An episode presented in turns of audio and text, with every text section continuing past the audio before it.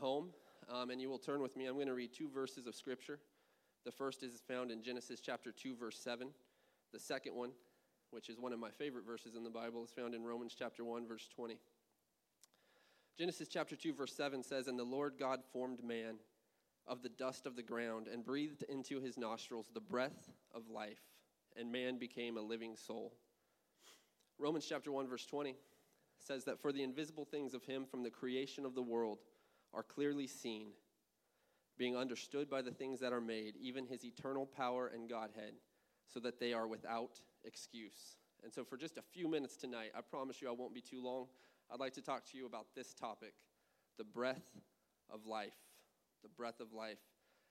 And a quick disclaimer I use Romans chapter 1, verse 20 a lot. It says that uh, the invisible things of God are clearly seen, being understood by the things that are made. And I feel like when you're looking at God's creation, you're not just looking at something that God created hap- haphazardly and then kind of moved on. You're looking at, at something that God had put his heart into and his mind into, and it, it tells you something about the nature and the characteristics of God. So I love that opportunity to do that. And uh, it reminds me one time, I have a friend, and uh, one friend, I have one friend. Um, I have a friend, and he was, uh, I was talking with him, and I, I made a, just a random statement that I've always made. Uh, we were talking about planning for an event, and I said, Well, we got to be careful because the devil is in the details. And uh, he actually stopped me and he was like, No, the devil's not in the details, God is in the details. And uh, I was like, okay, you know, I didn't think a whole lot of it at the time, but then I kind of looked back, and it's true. You know, God is in the details. When you look at the details of creation, you, you can really see God's fingerprints. And Genesis chapter 2, verse 7 talks to us about the breath of life. And, and in this verse, uh, God, it's awesome. I love the Bible because it's so concise and it's so quick. And it, it talks about God forming man and breathing into his body the breath of life. And it just moves right along. Like that's it, and we move on. I could ask a thousand questions about that verse alone, and, and it's summarized so quickly. But you know, the simple act of breathing is something that we take for granted every day, but you can see God in breath. I want everybody to do something for me. If you're at home, no matter where you're at, driving in your car, I want you to take a deep breath in and then let it out. Well, I feel better because I'm, I'm here in an empty sanctuary, so hopefully that helps you out as well. But you know what? That simple act of breathing, we don't think about it a lot, but did you know that we take between, as humans, 12 to 20 breaths every minute? And if you start doing the math on that, it adds up quickly. That's 21,000 breaths in a single day.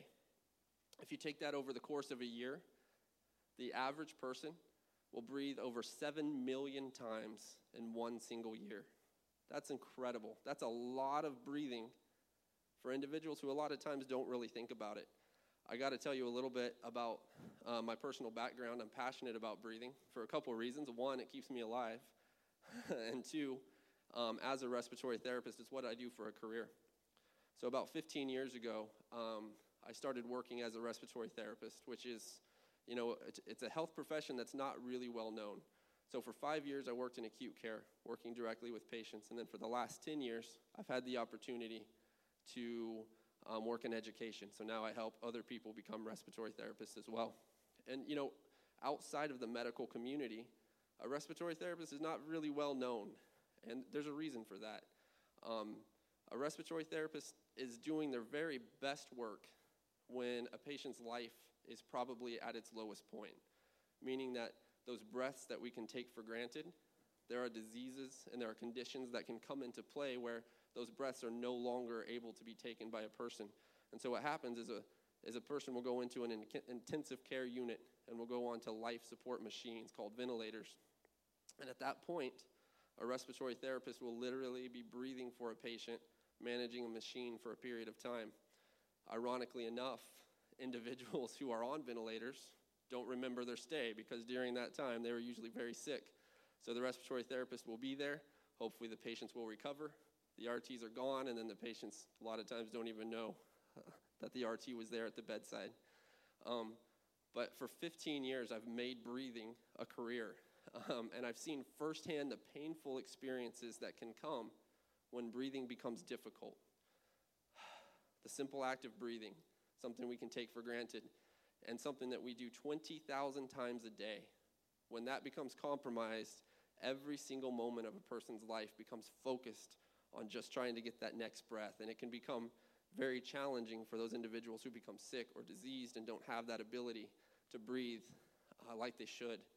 And you know, the act of breathing, it's not just a gift from God in that it gives us life, it actually shows some detail and it shows some glory of God. So, Leviticus chapter 17, verse 11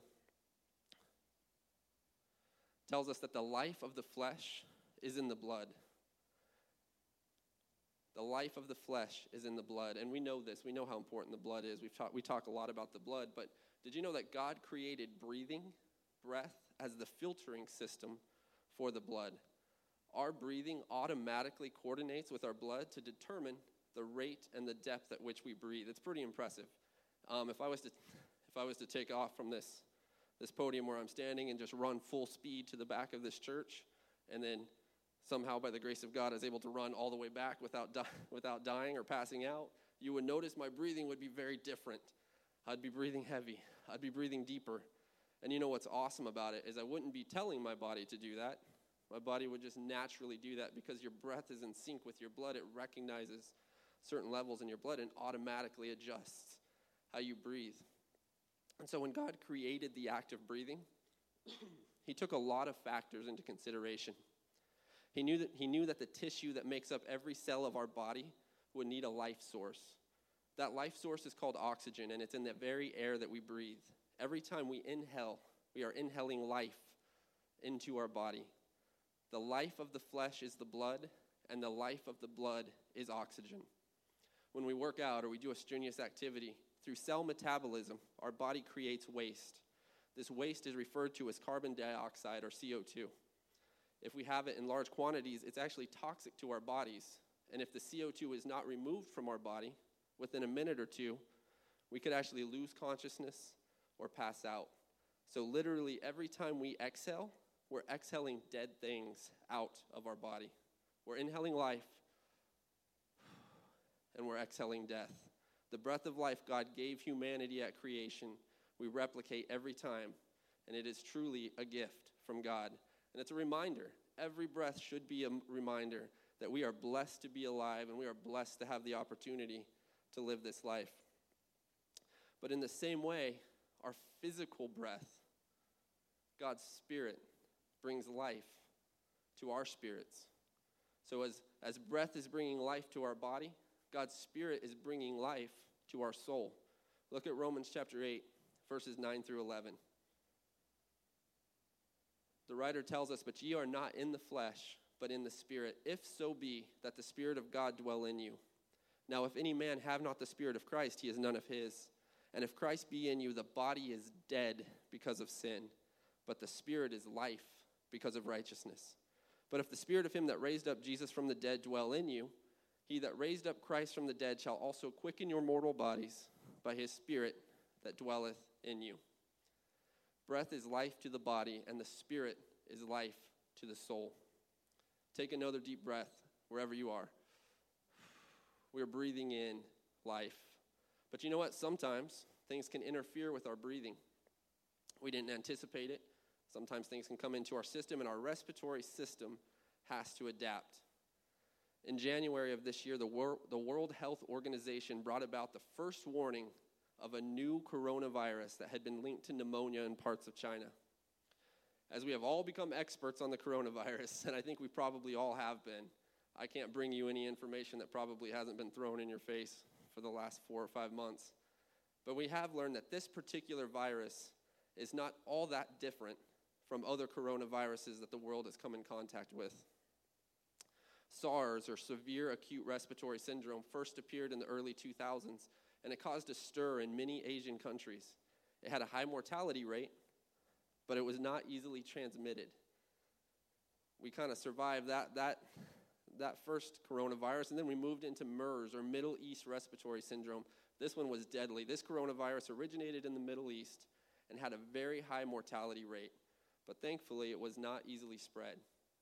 Now we have COVID 19, which is another coronavirus, and its high transmission rates have have created a worldwide pandemic. Thankfully, for individuals who are relatively healthy, survi- survival rate has been high. However, because of its easy transmission, this virus has led to global changes in the way that we look at transmission. And on a side note, here at Refuge Church, we take this virus very serious, and uh, we want to say thank you to everybody who's complied with the regulations and the masks. And we're doing everything we can to make sure that we take this virus and, and the health of everybody that comes to this church very, very serious. And I commend everybody who has complied and have worked on that because this is very much a safe place. But for the sake of tonight, I just want to draw your attention to the sinister nature of these three coronaviruses as a whole. Coronaviruses impact the lungs' ability to breathe and are transmitted via droplets that can be exposed during the breathing process. Individuals trying to breathe, trying to breathe in life, sometimes can exhale this virus and can cause problems for other individuals. When one of these viruses is inhaled, it's looking for a weak or vulnerable cell within the body to infect. When it is able to infect that weak cell, it turns into a factory to actually grow other cells and duplicate itself, influencing the rest of the infected individual's body. As the infection grows, a virus can turn into a deadly pneumonia that fills an individual's lungs with fluid. And as the virus irritates the affected portion of the lung, inflammation can occur further, which then limits airflow within that portion of the lung. An individual with a severe case of any of these, these three coronaviruses that I mentioned finds themselves suffocating from within. Oxygen is not able to be inhaled into the tissues, and CO2 is unable to exit. Life can't enter, the toxins cannot exit. And the breath of life that God has been has given to us is rendered compromised at best and possibly absent at worst because of what this virus has done in the body. Viruses are not cool. Not just the coronavirus. No virus is good. Virus on your no virus. Virus on your computer, virus in your body. We don't want any viruses. None of them are good. Virus indicates a bad thing, an unwanted organism. But they're actually if we look close at viruses, we can actually see that they are a lot like sin. Our text said the invisible things are clearly seen through creation. And we wrestle not with flesh, we wrestle not with blood, but we wrestle with principalities. We wrestle with, with things that are just outside of our five senses that we know are not right, but we just can't quite grasp. That's what we wrestle with in the spirit, spirit world. But when we look at these viruses, we can see the way sin tries to work and tries to get into our life and tries to get into our soul. What a virus does to the body, sin does to the soul.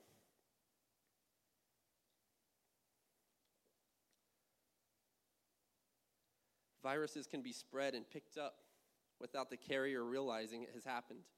We know this. We're doing, we're doing testing all around this nation for people who aren't symptomatic, but they recognize that we can pick up a virus and carry it even though we don't realize it.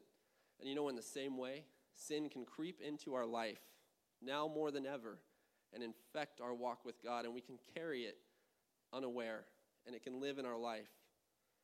When a virus is present within the lungs, the breath we take for granted starts to become compromised. And it starts to become a little bit more difficult to take those breaths. And you know what? When sin is present in our lives, our relationship with God is compromised. It's not as easy to pray, it's not as easy to get a hold of the things of God. Viruses are looking for a weak spot, a vulnerable population that they can infect. And in the same way, sin is looking for a vulnerable spot in our life, a spot that maybe we're not protecting that it can attach to, and then it can enter into our soul. Viruses can lay dormant for a while, but eventually, if somebody carries a virus long enough, symptoms will physically manifest themselves. Sin can also lay dormant for a while, but eventually it will start to show and symptoms will be revealed. And you know, many of us in America, not just our local church, and honestly, not just America, but across the globe, many of us Christians right now we're more vulnerable to the effects of sin than we've ever been. Church services are limited, not by choice, but out of precaution, uh, out, of, out of regulation by the authorities. Church services are limited. Most church, church ministries aren't even running. You know, if, if we're having services, a lot of ministries across the globe are just shut down because we can't run all of our ministries and, and, uh, and operate within the guidelines that are set forward. Conferences are being canceled, fellowships are being canceled all across the country. Accountability to a church setting has never been lower than it is right now. As a result of this virus, sin is looking into the newly vulnerable Christian ranks to infect whoever is not taking proper precautions. When sin infects us, it spreads within our soul. And if we don't repent and move ourselves from the source, it can impact God's breath into our soul.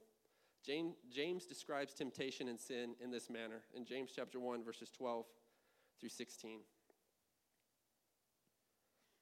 He said, Blessed is the man that endureth temptation, for when he is tried, he shall receive the crown of life, which the Lord hath promised to them that love him. Life, he's talking about life. Let no man say when he is tempted, I am tempted of God, for God cannot be tempted with evil, neither tempteth he any man. But every man is tempted when he is drawn away of his own lust and enticed. Then, when lust hath conceived, it bringeth forth sin. Sin, when it is finished, it bringeth forth death, life and death, sin or the Spirit of God. Do not err, my beloved brethren. Sin is like a virus, it can corrupt our system and destroy the natural breath of life that God has given us. In the last verse, we read, Do not err. James is like, Don't err. In other words, if I could put it in, in, in Chad's interpretation, he's saying, Brothers, take precautions. He's saying, Take precautions. Do not err with sin. And you know, uh, one of, I'm not going to say my favorite things, but one of the things that has come about with this pandemic is a new fashion statement. Uh, masks have become a way of life. And uh, some of them are amazing. I'm not going to lie. I, if, you, if you have been out in public, if you've come to a church service, if you've been to a restaurant, you have probably seen some amazing masks. I personally have. My favorite is the guy with the water bottle. He's just doing it, man. and you know what? Masks, not taking a political stance at all, not going to wear them. I am going to. Masks, here's what masks do masks are a precaution. Uh, those of us who have worked in the medical field, we know what it means to wear a mask. Before coronavirus, we were wearing masks before masks were cool. We, we've always been wearing masks because there's something about putting on a mask and recognizing what's in my lungs, I'm not going to put in your lungs. And what's in your lungs, I don't want you to put in my lungs. And the masks are probably the easiest way to do that. Now, are some more effective than others? Yes. Um, does it matter how you wear them? Yes, absolutely. But the point of the masks that have come around is it's an attempt. We're, we're making an effort here to stop this virus from easily moving from one person to the next. And there's something to that. There's something to that. And you know what? There's something to taking precautions as well with our soul, taking precautions with what we pass on to one another, what we inhale, what we visualize, what we see. There's something about taking precautions that does count for something. And so I wonder if while we're cruising around, um, running into stores, going into restaurants, forgetting our masks in the truck like I do every single time and having to turn around and go get it and complain and put it back on and then sneezing because it itches my nose. Uh, when we're doing that, when we're putting on this mask, you know, and maybe we're doing it for the right reasons, maybe we're doing it just because, you know, if I'm getting a Slurpee inside that store, I've got to put this mask on. It's just a means to an end. Whatever your reasoning, I wonder if we could stop and think for a second. I'm taking this precaution for my lungs, for my body right now. And it, maybe not just my body, I'm taking precautions for those around me as well, which is probably more important. Um, I wonder if we can stop and think hey, what am I doing to protect myself on a daily basis as it relates to sin? Am I, am I breathing in the good things of God? Am I exhaling the things that I, that I don't need, that aren't good for me, that aren't good for my soul? Am I protecting myself from the sin that doth so easily beset us? Here on a Wednesday Principles for Life, I mean, what if? What if every time we put on a mask this next week, we thought, hey, I'm going to protect my body, but maybe I'm going to just say a prayer, or maybe I'm going to uh, maybe I'm just going to revisit. Maybe I revisit my Bible when I get home. Maybe I take some precautions for my soul in this time as well. The invisible things of God are clearly seen by the natural things. Let's not protect our bodies and not protect our souls. God created our bodies with such an amazing immune system that even when we are exposed to something like a virus, that has bad intentions, a virus coming in with bad intentions. Even when we breathe it into our lungs, our bodies recognize it and fight it. Virus symptoms tell us something is not right, and our bodies start fighting something and start showing symptoms, and we, we want to help it out. So what, so what do we do when we recognize we have a virus? Because viruses, they didn't start with the coronavirus. My personal least favorite is probably the cold virus, right, that comes around. And I'll tell y'all, the cold hits me harder than it hits everybody else. I don't know why. Um, I, get, I get the man cold, man. It hits hard. So when the, when the cold comes on and I start recognizing the symptoms, I got a, I got a strategy. I, I'm running to the Walgreens or the CVS. I'm going to grab a Sprite, uh, Kleenex, the Dayquil, NyQuil box combo. Because you got a Dayquil for the day, NyQuil for the night. Uh, sometimes maybe we'll stop by urgent care and get the good stuff. Box of Twinkies because you got to feed a fever. Don't want to lose your strength while you're fighting the virus. And then we get home and we've got the symptoms and we're going to do everything we can to beat this. We're not worried about dying, but we're going to beat this and we're going to get on with life because we recognize symptoms in our physical body lead to something. There's something wrong. Like I see these symptoms and I'm going to do what I can to treat these symptoms and get on with life. But our, what if we're showing signs like this that we're fighting a virus, that we're fighting something in our soul? Are we going to adjust that? Are we going to, look for that? Is our prayer life non existent? Hey, we used to do Friday prayer here at the church for the men. I believe the ladies did it on Saturday. And uh, for a long time, we had a really solid showing. Mostly, and I'll be honest, because like I, I would come to it and I would feel bad. I was like, these guys are getting up and they're going to come down and pray. There was an accountability there. I know, man, I know that there's going to be four or five guys down there, and if I don't go, it's going to be hard to look them in the eye on Sunday because they made it and I didn't. But you know what? That accountability is gone. That accountability, it's different now. And so, what are we doing? Is our prayer life non existent? Is it hard to find time to read the Bible? Our, our service is an option. Eh, it's Wednesday, I'll catch the live stream later. Sunday, mm, there's other stuff going on. What, are, what is our soul saying? Is it saying, hey, maybe you could help me out? Maybe you could, maybe you could get, give me some help here, some spiritual uh, Dayquil. You know, Galatians reminds us of the symptoms that manifest in our life when we are impacted by sin in verses 19 through 21 of chapter 5. It says, Now the works of the flesh are manifest, which are these adultery, fornication, uncleanness, lasciviousness idolatry, witchcraft, hatred, variance, emulations, wrath, strife, seditions, heresies, envyings, murders, drunkenness, revelings, and such like, of the which I tell you before, as I have also told you in time past, that they which do such things shall not inherit the kingdom of God. What's our soul trying to say to us? What's our symptoms? What are, what are we exhaling? What are we breathing? How are we breathing? What are we taking in and what are we putting out? as we wrestle with a new novel coronavirus. Let's continue to win the old battle against our flesh and against sin. And you know what, right now, the virus, it's everywhere. You, you, you don't have to look for signs of the virus in, in, this, uh, in this day and age. In fact, I'm standing here, and even within our church, we have six foot spacing signs, you know, to make sure that we social distance. And, and if you go out into a store, try to get into Walmart, man, they got an armed guard to make sure you got your mask on you don't have to look very hard to see that the virus is all around us. And you know what? Sufficient to the day, the Bible says, is the evil thereof. You don't have to look very hard to find sin either. It's all over. It's all over the place. It's all over your social media accounts. It's all over your workplace. It's everywhere you go. It feels like sin is just ramping up everywhere. It seems like it's running rampant. But you know what?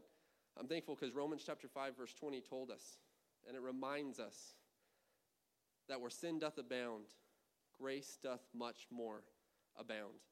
And so when we're looking around and we're seeing this virus everywhere and we're seeing sin everywhere, we, we just have to recognize that God has given us grace for this time. God knew this time was coming. He wasn't shocked by the coronavirus. He wasn't shocked by everything that happened. He knew it. And He knew there was going to be new struggles for each and every one of us. He knew there was going to be new challenges. We've heard people come into this pulpit over the last few months and say, hey, this, this, this condition, this thing that's happening, it's causing those who had a relationship with God to get stronger. It's causing those who were on the fringe to get weaker. We've heard it said over and over and over again.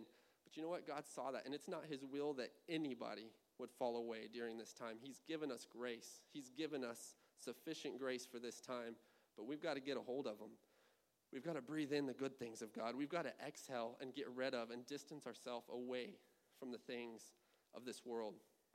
We're called to be more, and we can only be more if the breath of life, if the Spirit of God is within us. Like the breath of life bringing in good things and exhaling the bad, the Spirit wants to produce good things within us. Galatians chapter 5, verses 22 and 23 goes on to say it. It, it starts out with telling us the, the fruits of sin, and now it's going to go on to tell us the fruit of the Spirit. It says, The fruit of the Spirit is love, joy, peace, long suffering, gentleness, goodness, faith, meekness, temperance. Against such things there is no law. You know, those are the symptoms that I want to exhibit. But you know what? It takes work, it takes effort, it takes precautions. It takes us recognizing that I've got to take in the good things of God and I've got to get rid of the things that the world is trying to feed me, the world is trying to put into my path. Now, I can't breathe that in right now. I can't breathe that in. I've got to breathe in the good things of God. Those of us who are spirit filled, now more than ever, we have got to have the Spirit working in our lives. Every day, we've got to pray. We've got to get a hold of the good things of God and breathe it in. If you're here, if you're listening, and you're listening online and you say, hey, man, I've never even been filled with the Spirit with that you're talking about, you know what? God can put that Spirit within you wherever you're at. You can come join us on Sunday, and I promise you, if you, if you come here with expectancy, God can fill you with His Spirit. He can fill you with His Spirit in your home right now. But you know what? His Spirit is life. And the, the thing that the world is trying to put on us is death. So, as we wrap this up and as we come to a close, I just want to encourage each and every one of you that are watching. God has a plan, God has given us grace, but it's time for us to take the precautions that we need to take. It's time for us to focus on breathing in the good things of God, letting His Spirit work in our life, and making sure that we distance ourselves from the thing that would try to so easily take us off course. I'd like to say thank you for everybody who tuned in. I appreciate each and every one of you. Hopefully, we will see you later on this week. Amen.